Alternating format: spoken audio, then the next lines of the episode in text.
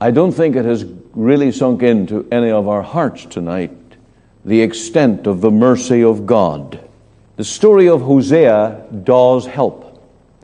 It's the story where God commands this prophet to go and to take a wife of whoredoms.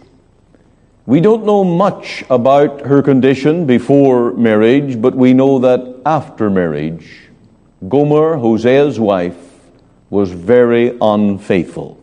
She became a prostitute. She sold her body to sin. And in the course, she had three children.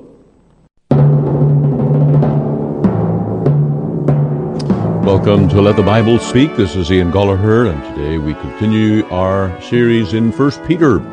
We're turning today to that great text where a people who have obtained mercy who knew no mercy.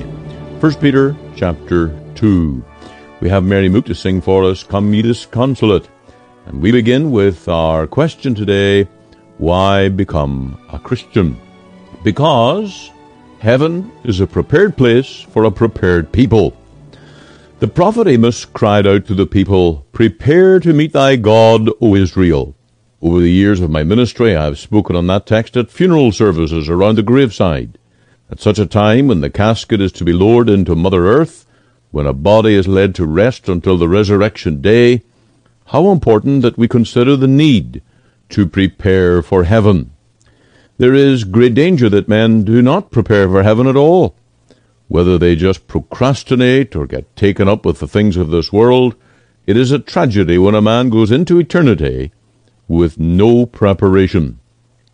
Men prepare for all kinds of emergencies and events, some that may never happen. Well, we know death is sure to happen to us all, yet many do nothing to prepare for that hour when we shall stand before God. The Lord Jesus promises those who trust in him that he is gone to prepare a place for us, and he will come again and receive us unto himself. He is now preparing a home in heaven, for every one of his believing people. But are we prepared? Preparation is needed because the truth of the gospel must be received and acted upon. Men may know that the Lord Jesus is the Savior and the Savior of the world, and they may know that He is the only way to heaven. But unless they come to the Lord personally, they, and indeed you, my dear listener today, then you are living in unbelief. It is to consider the facts and deliberately decide to leave them either to someone else or to another time. You are denying and disobeying the clear call of the Lord to go unto him for salvation. Thus you are not prepared to enter heaven. One of the criteria listed in the book of Revelation, chapter um, 21 verse 8 that makes men unfit for heaven is unbelief. It says, But the fearful and unbelieving, and the abominable, and murderers, and whoremongers, and sorcerers, and idolaters, and all liars, shall have their part in the lake which burneth with fire and brimstone, which is the second death. And you may say, Well, I'm none of those things. I am not a murderer. I am not a whoremonger. I am not into witchcraft or sorcery. I don't use idols. I don't deliberately tell lies. But let me tell you that if you have not acted upon the claims of the gospel, you're an unbeliever. And it says that the fearful and unbelieving are among the list of those that are not fit for heaven.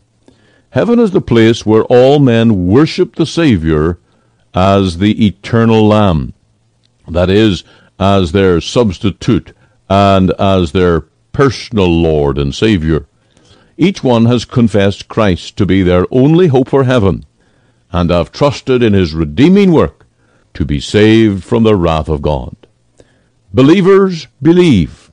They trust and call out to the Lord to have mercy on them, and they are given promises that they will have eternal life.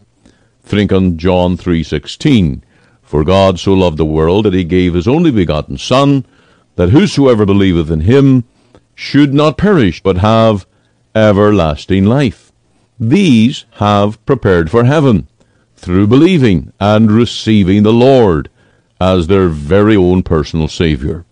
You need to become a Christian or a Christ one because heaven is a prepared place for His own prepared people, those who have believed on His name and claimed His salvation. Well, let's unite in prayer for a moment. We'll ask the Lord to work in our hearts and bless His word to us today. Father, we thank Thee for this opportunity to set before men and women the wonderful news of the gospel that we have a Savior that is full of mercy. And I pray today that as we turn to our pulpit ministry, that you will bless your word, write it on hearts, and work out your perfect will in each life. We ask Thee to call men to that personal preparation to know that they are saved and ready to enter into eternity. This we pray and ask in our Savior's name. Amen. Now we're turning to our message. Open your Bible, please, at 1 Peter chapter 2. Back to our Bibles here to 1 Peter chapter 2.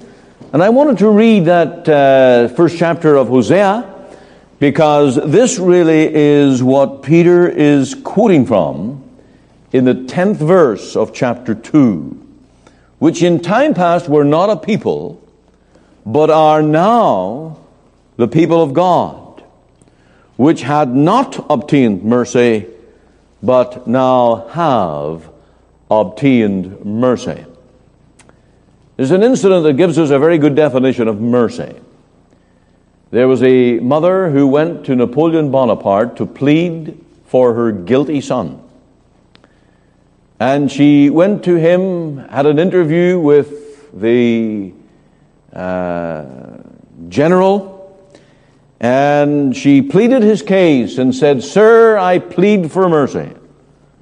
And he said, But this is the second time that he has committed this crime. And she said, Sir, I didn't ask for justice, I asked for mercy. And then Napoleon said to her, But he doesn't deserve mercy. And the mother said, But if, it, if he deserved it, it wouldn't be mercy. And then it dawned on the general's mind. And he said, Very well then, you shall have mercy. I don't think it has really sunk into any of our hearts tonight the extent of the mercy of God. The story of Hosea does help. It's the story where God commands this prophet to go and to take a wife of whoredoms. We don't know much about her condition before marriage, but we know that after marriage, Gomer, Hosea's wife, was very unfaithful. She became a prostitute. She sold her body to sin. And in the course, she had three children. The first is called Jezreel, which means scattered. And this prophecy of Hosea, his wife, and his children is really a prophecy about Israel because of Israel's unfaithfulness to God. That was spiritual adultery. The first child, Jezreel, was really a picture of Israel, that it would be scattered. The second child was a girl called Lo Ruhamah. And Lo Ruhamah, being a daughter, means not pitied. The third child was called Lo Ammi, a son. And the meaning is not my people. And this, of course, was a prophecy to the nation of Israel that because of their idolatry, their sin, their rebellion to God, that they were scattered, they were not pitied, and they were not the people of God. But at the, toward the end of the chapter, even chapter 1, you see a turnaround and there is a but, a yet. And God promises, Yet I will gather Israel, and she shall be my people. Certainly true when you come to the days of our Lord Jesus Christ in his first coming into the world. And there was yet mercy and pity. And out of the scatterings of Israel because of their ungodliness, God raised up a Messiah and a Savior and began building his church all over again in the New Testament sense. Now, this is the story of grace of every person who is saved and born again. It's true in your life and mine. There was a time when we were scattered, when we were not pitied, when we were not the people of God. But by marvelous grace and by the power of the gospel, tonight we are gathered. We have received pity, and we are the people of God. And Peter takes this, and he takes that wording, which certainly to people of a Jewish mind who understood the book of and the story of Hosea, Peter took those words and said, For this we are to show forth the praises of God. Last week it was we were to enjoy the light of the gospel. Tonight we are to enjoy the liberty of the gospel. We who were once not a people, but are now by God's grace made to be the people of God. I have a very simple outline on this text tonight. Firstly, we are to show forth God's praises, the wonders, the excellencies of a God who so works in the heart of his people because of our need for mercy. Our deep seated need. Let's go to 1 Peter now, chapter 2, and to verse 7. Chapter 2, verse 7. And it says, Unto you, therefore, which believe, he is precious.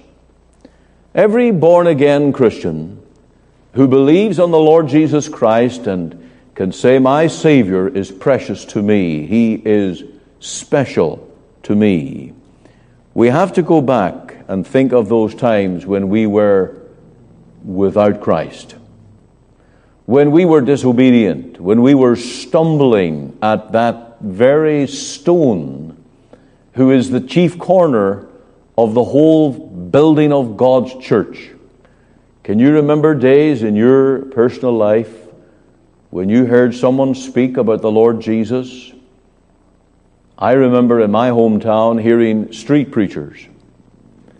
Very common thing in my home country where on market day someone would just set up a set of loudspeakers, take a microphone, and blast the gospel just up, down the town where people would be thronging the streets.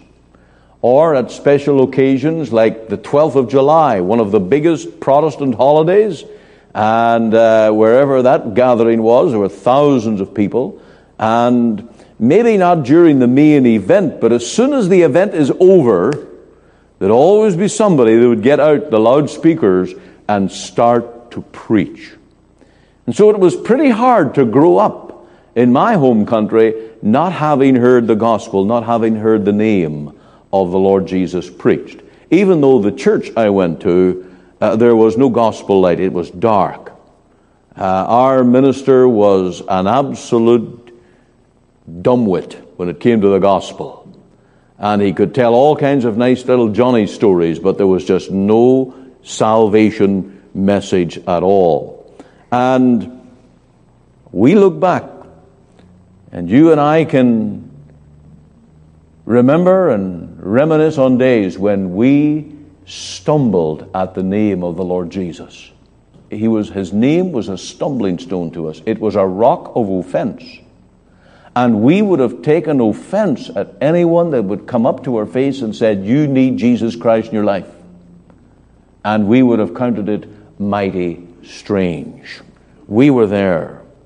Now, you notice in verse 10, uh, sorry, verse 8, that it says, And a stone of stumbling, a rock of offense, even to them which stumble at the word, being disobedient, whereunto also they were appointed.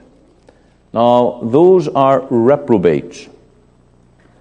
These are people who can never be saved, who can never have eternal life. They are appointed to darkness.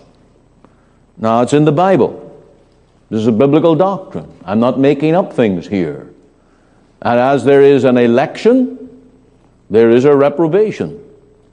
As there is a people who are chosen from eternal life, then there is a people who are left to their darkness.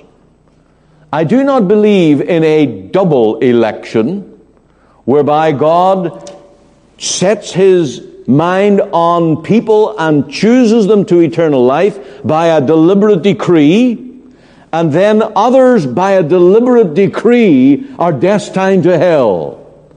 I believe in what our Westminster Confession of Faith teaches that God passes them over out of His sovereign, inscrutable will.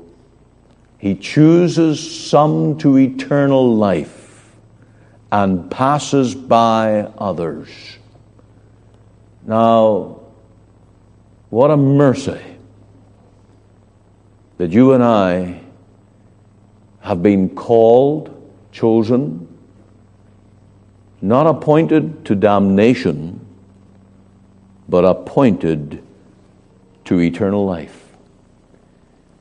And of course, it's faith that makes the difference. It faith makes all the difference.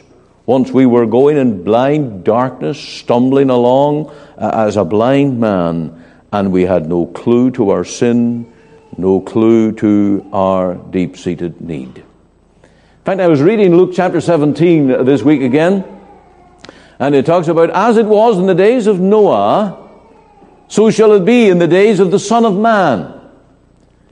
And it tells us that in those days that they were eating, drinking, giving in marriage, there was normalcy.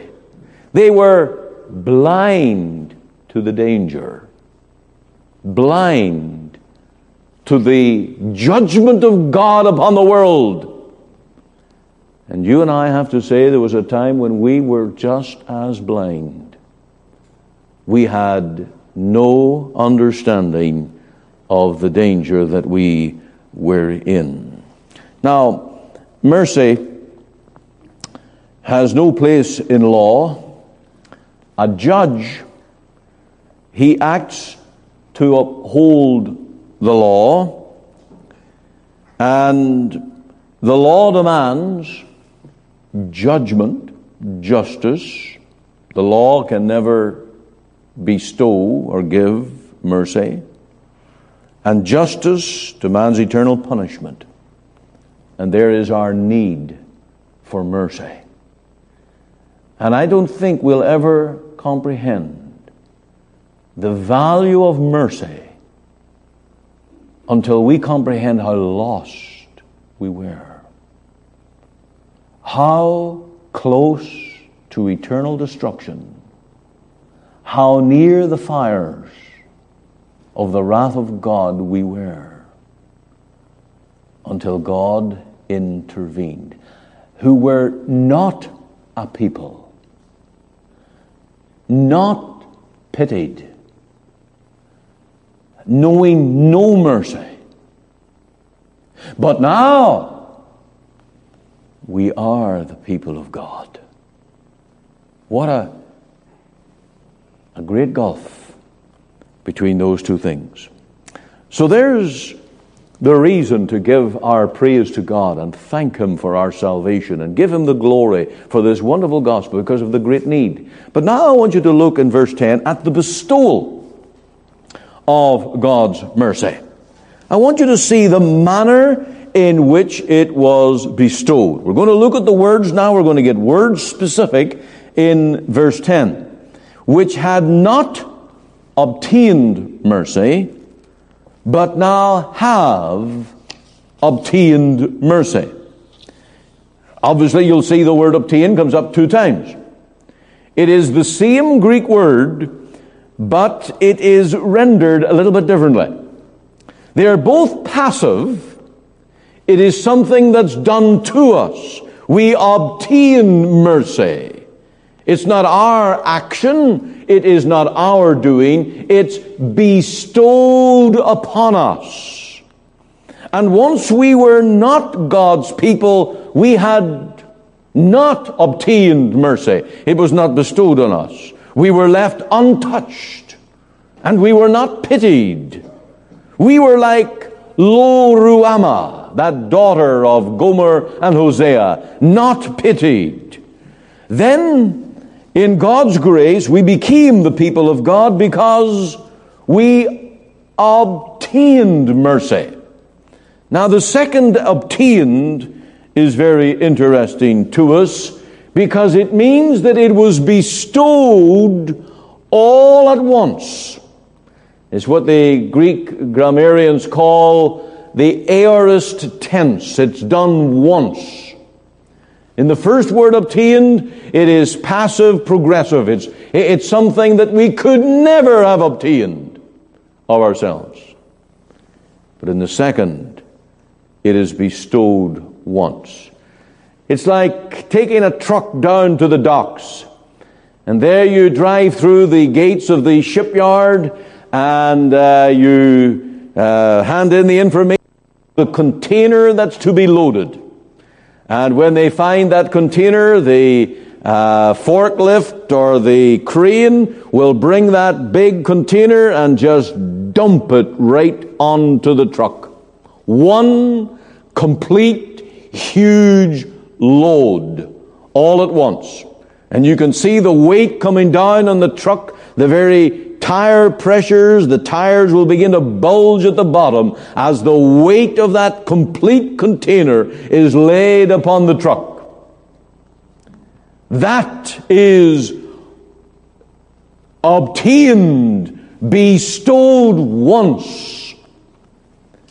Now, in old days, when truck drivers, they may have had a crew of men to go along, and they'd have to go to work to load the truck. And they may be in sacks or boxes, and they would put a ramp up, and there they would physically carry these items and load the truck, item by item, until it's filled, the load's completed, and then they go off. But nowadays, containers is just one big dump, one load complete. And when you and I were saved, we obtained mercy. It was given or bestowed upon us all at once. A complete deal. We did not get salvation little by little. We did not grow into it. We did not earn it piecemeal. We did not come into the riches of the gospel little by little. It was a complete, absolute, perfect bestowal of mercy. Now that agrees with the ju- doctrine of justification by faith alone. I alluded to this this morning in our communion service that when we are saved that we receive the merits of Christ to our account. And it has to be either all God or all man. It cannot be a bit of both. It cannot be a mixture of both. It seems in many religions and many presentations of Christianity, people get the idea that you become a Christian by you do your best and God will do the rest. Or you uh, trust God to work in you, and then your performance will get better. That's sort of infused grace. Maybe at baptism you have this infused grace, which enables you now to do certain things to earn merits that will make you a child of God. That's not the gospel. That's not what Peter is saying here. You were a people who were not a people, then suddenly become the people of God. You had not obtained mercy, but now have obtained mercy. And in justification, When you trust the Lord as your Savior by faith alone, you are declared righteous. Bang! The complete bestowal of God's mercy upon your soul. And so it's not of him that willeth, not of him that runneth, it is of God that showeth mercy. What a wonderful Savior. What a wonderful God we have. Therefore, we're to show forth his praises. That's what Peter is requiring.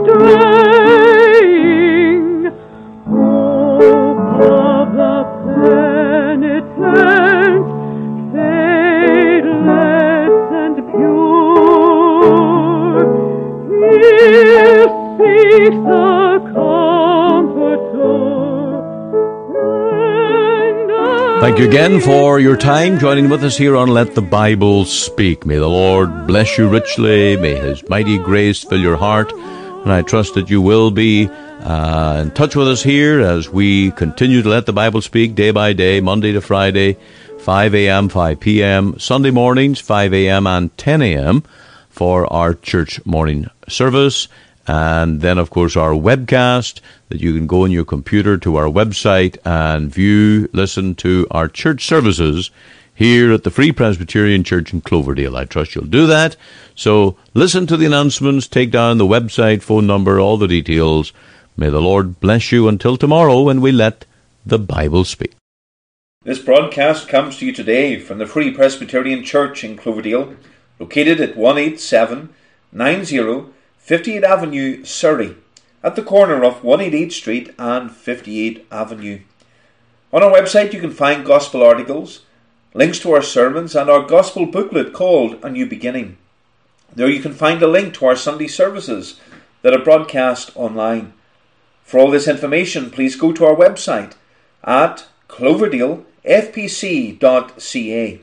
You're warmly invited to attend any of our Sunday services at 10:30 a.m. and 6 p.m.